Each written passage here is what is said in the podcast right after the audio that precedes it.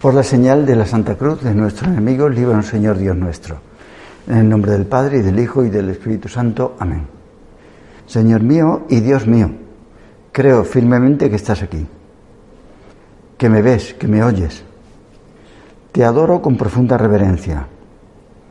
Te pido perdón de mis pecados y gracia para hacer con fruto este rato de oración. Madre mía Inmaculada, San José, mi Padre y Señor, Ángel de mi guarda, intercedes por mí. Amémonos unos a otros, ya que el amor es de Dios.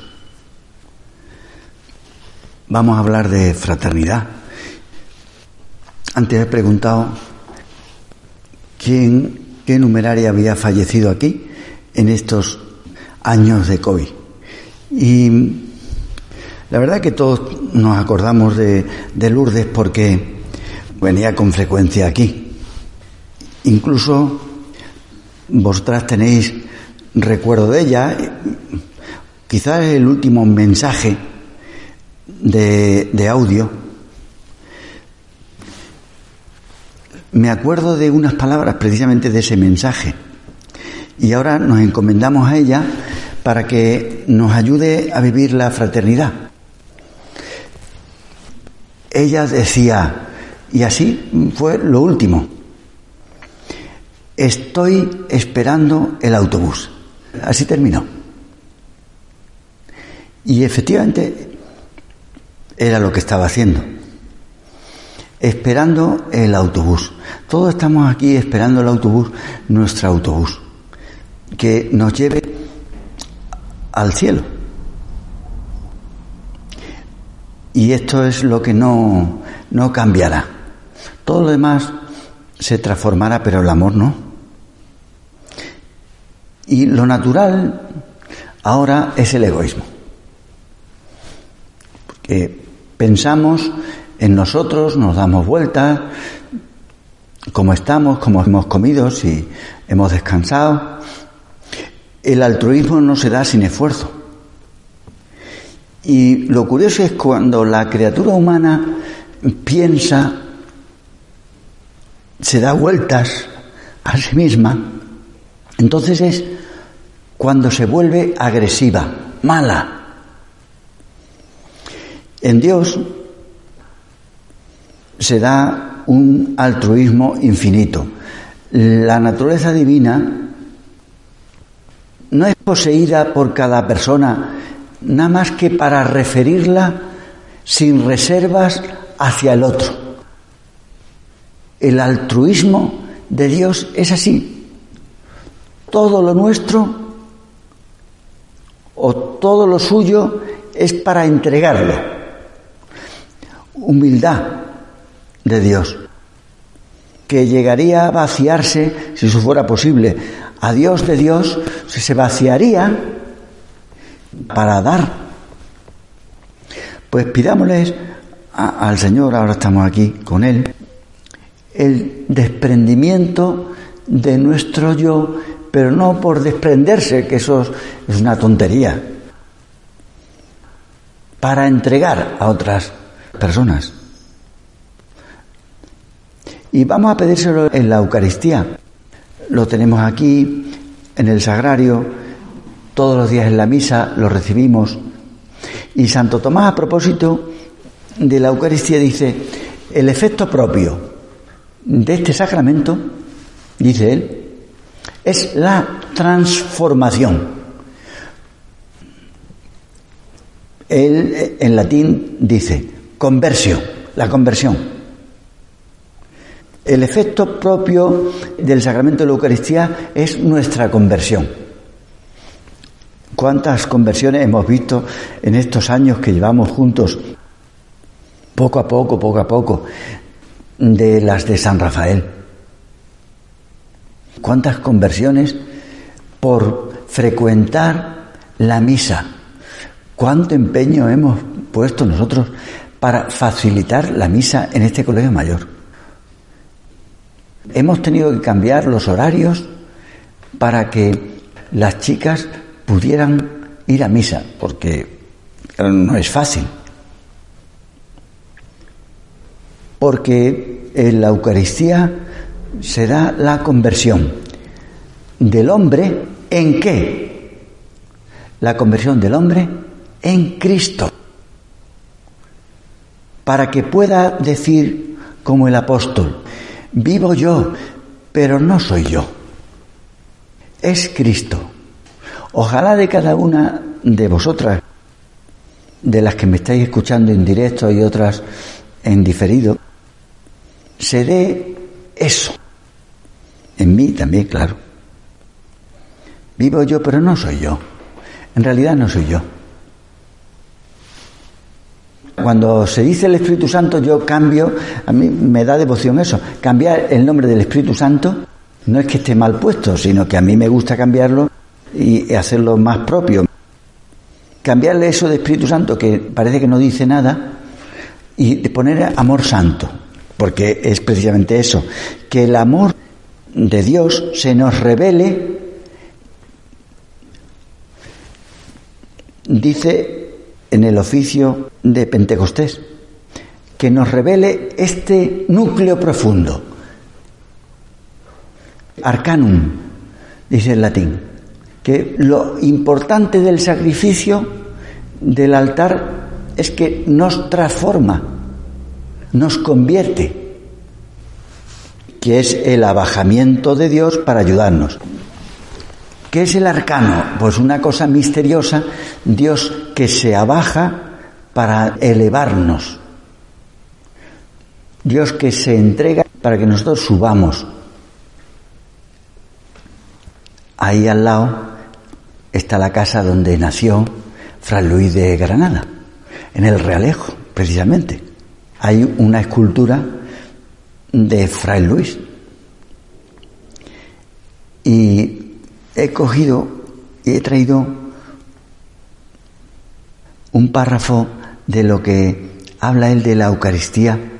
Dice, que vea yo al Dios, lo dice con ternura, que vea yo al Dios que me crió, me hizo niño por amor de mí. Y aquel antes de que se decía, grande es Dios, ahora se diga de él. Antes se decía, grande es Dios y muy loable, porque Dios es grande y loable, alabado. Y ahora se diga de él, chico es Dios y muy amable. Pues así es, así se hace. Si permanecéis en mí y mis palabras permanecéis en vosotros, pediréis lo que deseéis y se realizará. Esta es la realidad. Nosotros podemos pedir lo que queramos y se va a realizar, con la condición de que nosotros permanezcamos en Dios. Por eso cuidamos tanto esos minutos que estamos con el Señor. Y la verdad que lo estáis transmitiendo a todas las generaciones que pasan por aquí.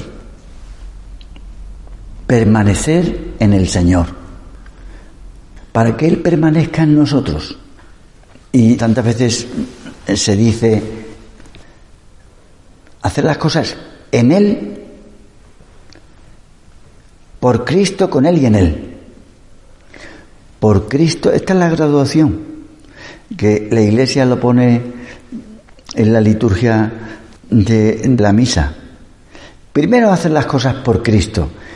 El motivo de nuestra actuación tiene que ser sobrenatural.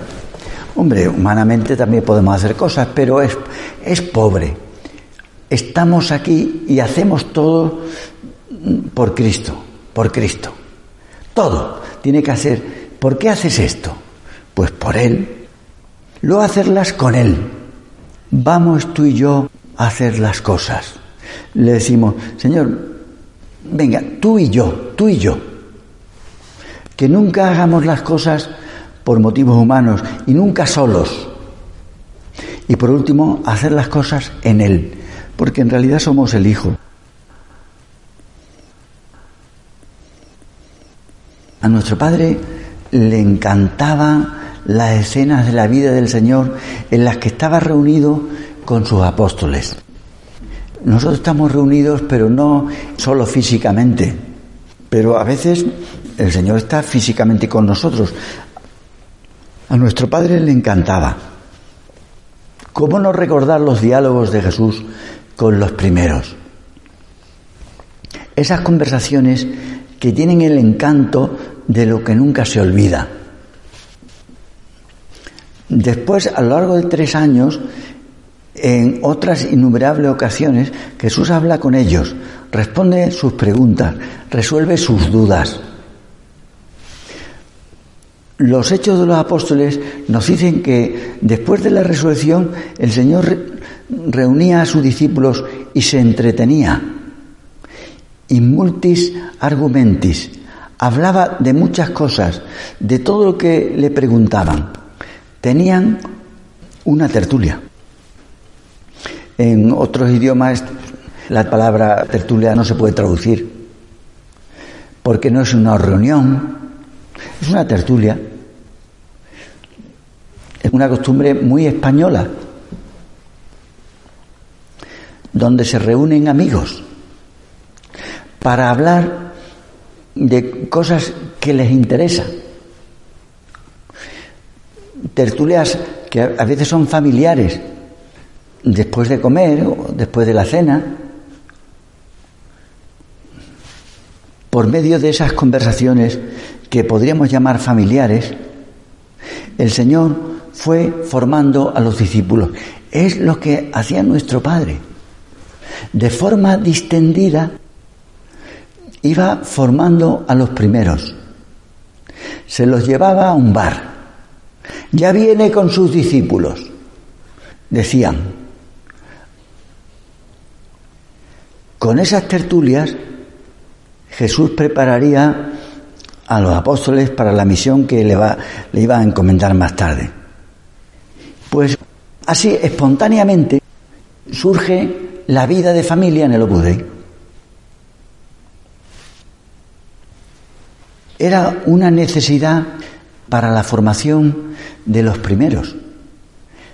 Pues lo mismo que hacía aquí: vais a un bar, estáis con las chicas y habláis de lo divino y de lo humano. Eso que parece que es una cosa que no es nada apostólica, irse a tomar unas cervezas por ahí, es que entran las cosas muchísimo mejor. Parece que uno no está formando, pero a veces es mucho más importante irse a tomar unas cervezas por ahí. Es muchísimo más importante que una cosa organizada, porque ellas expresan lo que tienen en el corazón. Al principio de la obra, que éramos pocos, sin posibilidad de organizar un centro de estudios o poner una residencia, la formación consistía en meditaciones, clases, charlas, ratos de tertulia y mucha dirección espiritual. Mucha dirección espiritual, ratos de tertulia, charlas, clases y meditaciones. Así es como se está haciendo de esto un centro de estudios, no solo una residencia. Nuestro fundador nos ha inculcado que esto es un elemento de formación colosal, dice él, una muestra de verdadero cariño. Porque nosotros no estamos en una reunión. Una cosa es una reunión y otra cosa es donde se demuestra el cariño de familia. Formación y aire de familia. Esto es el Opus Dei. Nosotros no damos solo aire de familia y ya está, sino a la vez la formación se da con aire de familia, y el aire de familia tiene que llevar a dar la formación, porque se da fácilmente. Esto constituye como las coordenadas que van a delimitar esta manifestación de la vida de la obra tan importante. Para mí la tertulia es como un rato de oración. Y me duele que haya países donde las familias de ordinario apenas tienen tiempo para reunirse.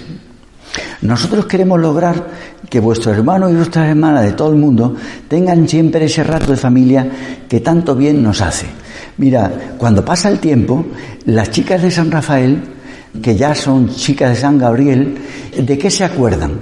Pues se acuerdan de muchas cosas, pero entre otras de el tiempo que pasaban con vosotras y que hablaban de todo. Una tertulia que se puede tener en dirección, en un bar o en la sala de estar. A veces en la sala de estar hay mucha gente y aquello más que una tertulia es una charla, una conferencia. Pero también aquello tiene que ser familiar. Todo esto contribuye a que los centros de la obra sean verdaderos hogares, porque conocemos a la gente. Hay personas que es imposible que hablen cuando están ahí 30 personas en la sala de estar. Es muy difícil que hable, no sé, hay gente tímida, lista, tímida, buena y muy de San Rafael. Es muy difícil que hable, pero te la llevas a un bar, hay 5 personas y ella dice lo que piensa. Y así se les forma. Por esta razón ha de procurarse que la sala de estar sea agradable, decorada con buen gusto y con ambiente de hogar. Lo mismo que el oratorio, la sala de estar y el comedor tienen que tirar para arriba. Nuestro Señor quiere que dispongamos de estos lugares de descanso en el que nosotros repongamos las energías. Pues el oratorio, por supuesto, el comedor y la sala donde nos reunimos para hablar. Qué importante es hablar y escuchar. Más importante escuchar que hablar. Porque la formación no consiste en lo que nosotros decimos. A veces uno piensa que lo más importante es lo que nosotros decimos. ¡Qué va! Cuando hablamos con una persona, lo importante no es lo que nosotros decimos, porque nosotros salimos contentos cuando le hemos colocado un bloque de información y esto y lo otro. Y dice, qué bien me lo estoy pasando, le estoy explicando esto, le estoy explicando lo otro, y lo otro. Y la otra sintiendo, asintiendo. Lo importante no es lo que nosotros decimos, sino lo que dice ella. Hacerlas hablar, preguntarles, hacerlas hablar. Más que hablar nosotros, hacerlas hablar. Que ellas se comuniquen, que digan lo que piensan, que se preparen un tema, que ellas hablen, que estén en zapatillas. No es que nosotros vayamos a dar una... No, para eso están los círculos. Las tertulias, que hablen ellas. De lo que ellas quieran. Todo dirigir, preguntar. A veces una pregunta, qué difícil es preguntar. En la dirección espiritual lo más difícil es preguntar, porque hay que conocer muy bien a las personas para preguntar sabiamente. No solo escuchar, es una ciencia esto de preguntar.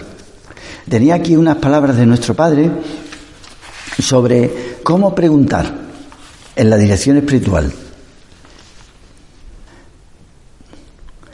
Tan difícil como saber escuchar, que es lo que nosotros nos proponemos, y tan necesario para nuestro apostolado, es saber interrogar. Así procede Jesús.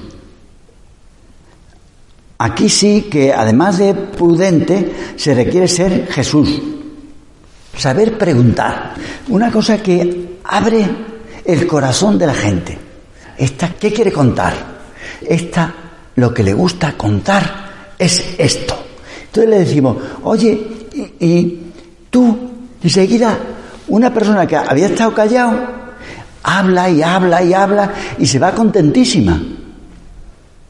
Pues esto es parte de lo que tenemos que hacer. Nosotros Estamos allí para escuchar, para preguntar y que hablen ellas de cosas que a ellas les interese, que lleven dentro. La tertulia es una manera maravillosa de vivir el espíritu de familia. Para eso hay que hablar con sencillez, sin rebuscamiento, con un poco de sentido sobrenatural y sabiendo también contar cosas divertidas. La naturalidad que es lo importante en el espíritu de la obra. Y don Álvaro nos indicaba hablar de proselitismo, pues también en las tertulias de aquí, y cuando os vais por ahí, por la calle, salís, y como nuestro padre, hablar de proselitismo en las tertulias, de apostolado, de acercamiento a Dios, que entre otras cosas no falte esa conversación apostólica que da tono sobrenatural y os une más con Dios.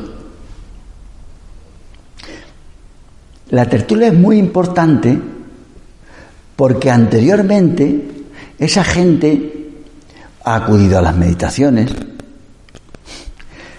ha ido a misa, ha hecho oración. Y si no, y si las personas esas que están ahí ni han ido a las meditaciones, ni tienen dirección espiritual, pues para eso está. Para que todo eso nos ayude a nosotros a acercarlas a Dios. Y luego que sean ellas mismas, como la carta que hemos recibido de asesoría, en la que se nos habla de cómo poner en funcionamiento aquí la carta del Padre, ¿no? Las reflexiones de asesoría sobre las prioridades. Centralidad de nuestro Señor, claro. El centro de las tertulias es el Señor. El centro de la misa es el Señor, el centro de las meditaciones es el Señor, el centro, nuestro centro.